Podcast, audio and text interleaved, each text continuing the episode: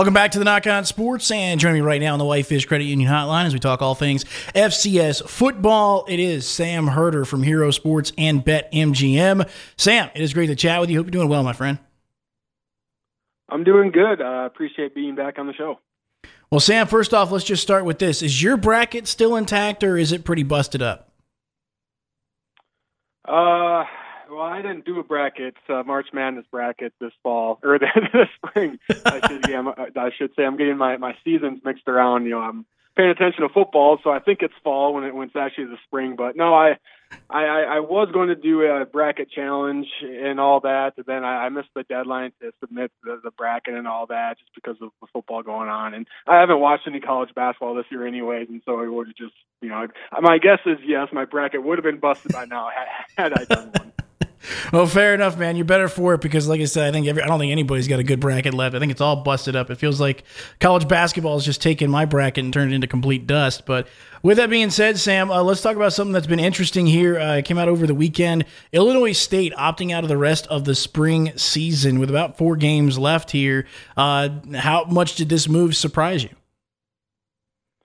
It didn't really, honestly. Uh, I mean, I, I didn't hear anything regarding that Illinois State was about to opt out, but I mean, midseason opt outs were are, are going to be a thing. I mean, we we did our best to to warn uh, fans in January and February regarding the spring season that hey, there's going to be postponements.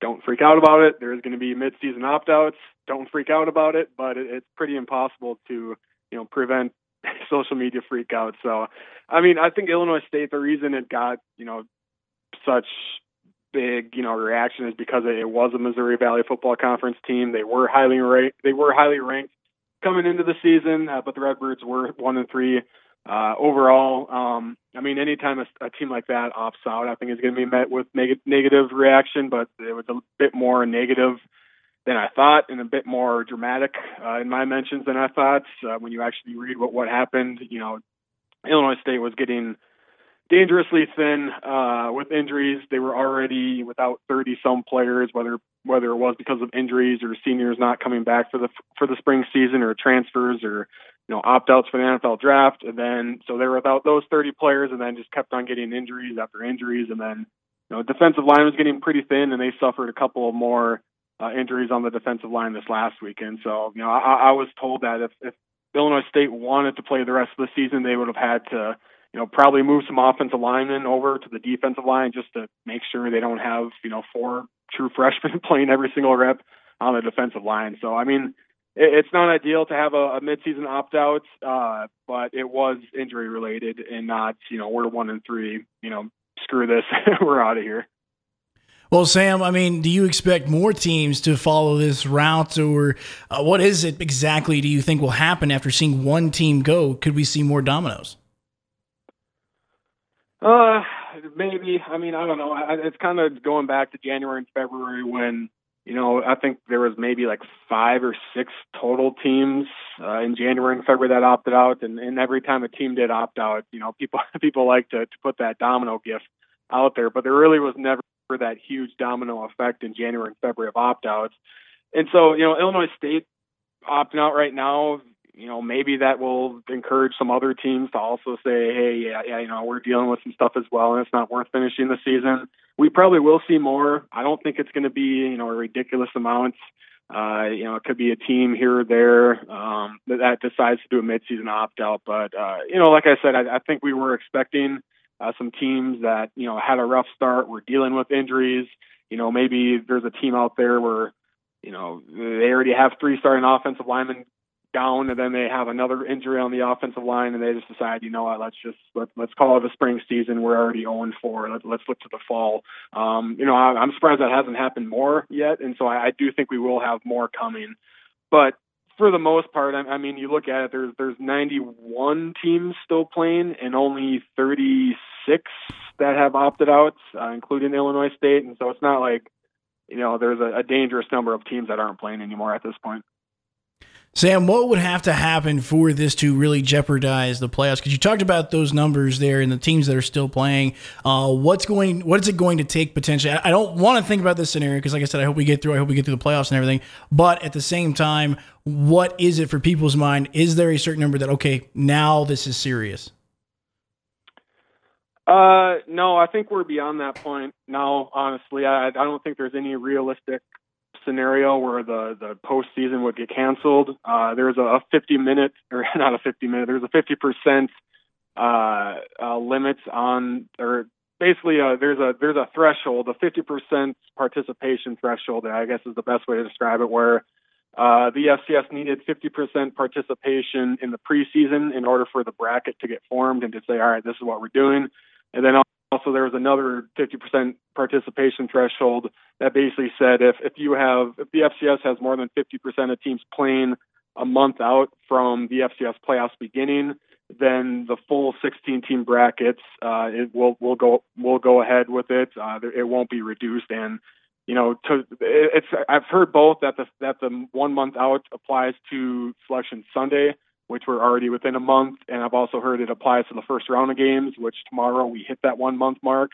And so the only way the playoffs won't happen or would be reduced is if all of a sudden, you know, 30 teams tonight announce they're opting out. I, there's no, you know, I, the source told me there there's no reason that that's going to happen. Uh, there's been no discussion, I'm told, within conferences. There's been no discussion about, you know, canceling the playoffs. Um, and so there there really is no realistic scenario where the playoffs won't happen unless you know there's a, a, COVID outbreak with all 16 teams in mid in mid April, where that just puts the kibosh on things. So I, I guess that could happen, but uh, you know chances of that happening are, are relatively low.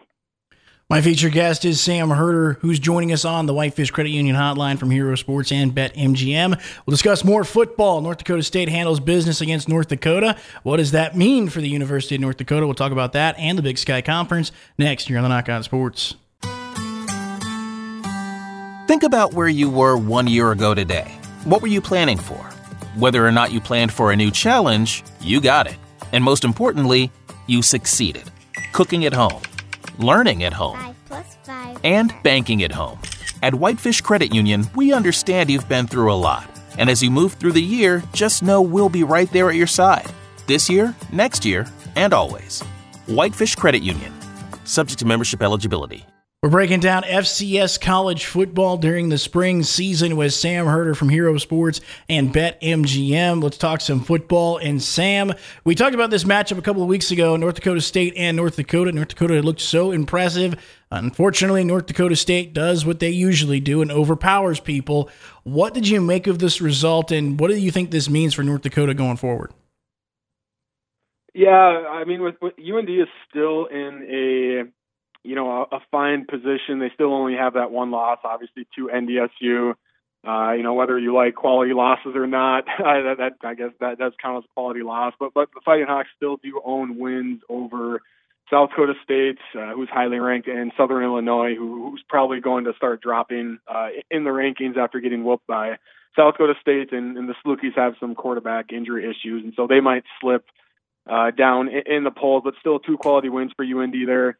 Uh, you know, they have a tough game uh, going to Youngstown State. The Fighting Hawks haven't been all that great on the road uh, historically, so uh, they need to get this win here. But you know, if they win out, still should be in the playoffs, and so. Uh, you know, UND is still looking fine, just probably can't afford an, another loss. So then, as far as NDSU, I mean, just like that, the Bison are are back in the driver's seat uh, for a top two seed. Uh, just with you know, like I said, they, they lost to Southern Illinois, but the Salukis, you know, like I said, they are dealing with some some injuries, and they'll probably slip in the polls now. And so now the Bison only have one loss, and you know they're looking looking good. Uh, defense is still playing spectacular. Offensive line seems to be gelling. Uh, you know, quarterback issues are still there. Uh, you know, still don't think uh, Zeb Noland is an above average quarterback. He's probably a below average quarterback, but if you know if the defense still plays like they are and the running game still plays like like it is, uh, the Bison should uh, start winning a lot of games uh, moving forward, and so they're they're kind of back in that driver's seat of of looking for a top two seed. Sam, looking over at the Big Sky Conference for right now, uh, one matchup that we just won't see at this point, I think, is is Weber State taking on Eastern Washington. So I want to get your thoughts here because obviously Weber State they've won their games. The closest one so far has been against UC Davis, but that was still a win. So do you still see Weber State as the best team out of the Big Sky Conference? I do. Yeah, I think they are still the definitely the favorites. Uh, one of my top teams in all of the FCS. They should most likely go, you know, undefeated, playing Northern Arizona, Southern Utah, Idaho State, Cal Poly. Uh, those should be wins, and so you're looking at a six and zero oh Weber State team. Uh, you know that win against UC Davis is, is looking better and better because the Aggies are are looking really strong. Uh, you know their new quarterback Hunter Rodriguez, uh, he, he's uh, filling in just fine for Jake Maier, and they hung 70 plus points uh, against Cal Poly. And so you, I think UC Davis is legit. Uh, you know, at the time of that very narrow win for Weber State, uh, you know, maybe that made some people pause on Wildcats, on the Wildcats, but you know that that win against UC Davis is is looking better and better. And so I, I think Weber State should go six and zero. Oh. It'll be interesting to see they will be a top four seed. There are only four seeds, so there, they will be a, a, a seed. It'll just be interesting to see how, you know, let's say a six and zero oh Weber State team, and then let's say North Dakota State finishes seven and one uh, with three ranked wins. You know, how exactly are those resumes stacked up? So, so that'll be interesting. But yeah, right now I, I do think Weber State is the team to beat in the Big Sky. You talked about UC Davis there. I mean, I think now it's looking as as you mentioned, Weber State looks like they have a pretty favorable schedule to go six and zero. Oh. So now it's about okay, who's likely going to finish second because it's probably only going to be one or two teams from the Big Sky Conference. I think that get those at large bids unless something really crazy happens in other places. Um, but right now, who do you think takes the lead right now? UC Davis or Eastern Washington as that second team in the Big Sky? I think you have to go with UC Davis uh, right now. Uh, you know, Eastern Washington is in a tough spot because Idaho Idaho has the the head-to-head win on Eastern Washington, and UC Davis has the head-to-head win uh, on Idaho. And so, you know, just with that and, and tiebreakers and all that, uh, probably looking at UC Davis as the as the number two team in, in the Big Sky right now to get that at large bid. I, I don't think the Big Sky will get two at large bids. Uh, if there is a team that would do it, it would be the Missouri Valley, just because just because they have uh, you know a few teams ranked in the top ten right now. And so, uh, to me, like I said, Weber State is probably the odds-on favorite to get that auto bid. And then you're probably looking at three teams battling for one at large bid, and that'd be UC Davis, Idaho, and Eastern Washington. And UC UC Davis does host Eastern Washington in a couple of weeks, and so that'll be a massive showdown for playoff positioning. Yeah, that'll be a really exciting matchup once we get to that point. Uh, Sam, now taking a look at the big picture here, we talk about the playoffs here. Obviously, too early to tell who's going to obviously grab some of those auto bids. In some cases, I'm sure there are teams that will uh, look like they're going to have them, as we mentioned, Weber State. But looking at the overall at large bids and in the bracketology that you've been putting together for the FCS playoffs, who are some of the teams that you feel like have a solid enough case as of today, if the playoffs were to start this weekend? Who do you have in for your at larges? Uh, yeah. So it, the at large is is hard uh, just because uh, it, it, it's a, it's basically moving parts, you know, every single week. But but how I look at it is, as of right now, the Valley will probably get two of the six at large bids. Uh, I think CAA will get one, the Big Sky will get one, the Southland will get one, and then the SoCon will get one, uh, meaning the OVC in the Big South, two two conferences that usually get more than one bid in. They're, they're probably only going to be one bid leagues this spring with, with the auto bid. And so that's kind of how I view it. And then from there, I basically just look at it as, all right, who are the two and three teams in the Valley? Who's the second team in the Big Sky? Uh, which we, we discussed was UC Davis. Uh, the number two team in the CAA right now, to me, is probably Delaware, just because I think James Madison will get the auto bid. The number two team in the Southland, I'm looking at Incarnate Word. And then the number two team in the SoCon, uh, I have VMI. And so that's that's kind of how I look at it. Is just you know past precedent, you know top conferences, strength of conferences, who I think will will get you know the at large bids, and then kind of just figure it out from there. And then Sam, who are teams that you feel like are on the bubble right now? Yeah, and and so from there, it, it's kind of along the same line. You know, I said you know the OVC usually gets more than one team in Uh, and I don't think that will be the case this year. But, you know, for my, my very first team out right now is Murray State, who's the number two team in the OVC. You know, I, I don't think the CAA is going to get two at large bids. And so uh, my second team out is Rhode Island. Uh, my my third team out is Southern Illinois from the Valley, just because you know SIU still has an overall pretty good record, and they have the head-to-head win against NDSU, and so that that puts them on the bubble and you know potentially in the playoffs.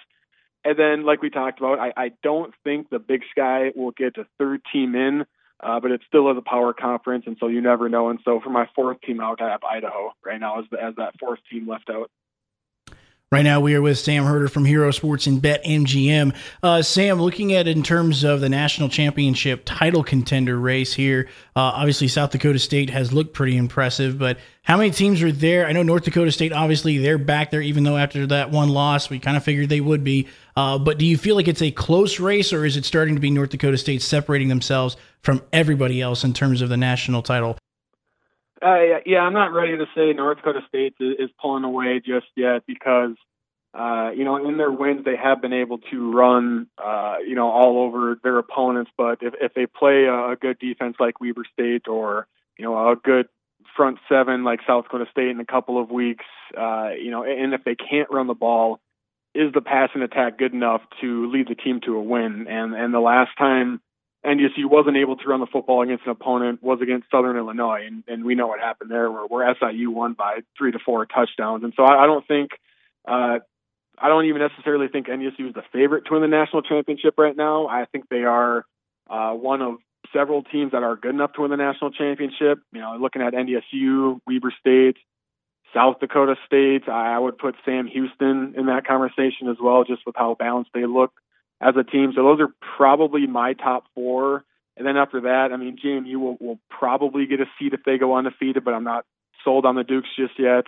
Delaware is looking really, really good. Uh, keep an eye on Kennesaw State.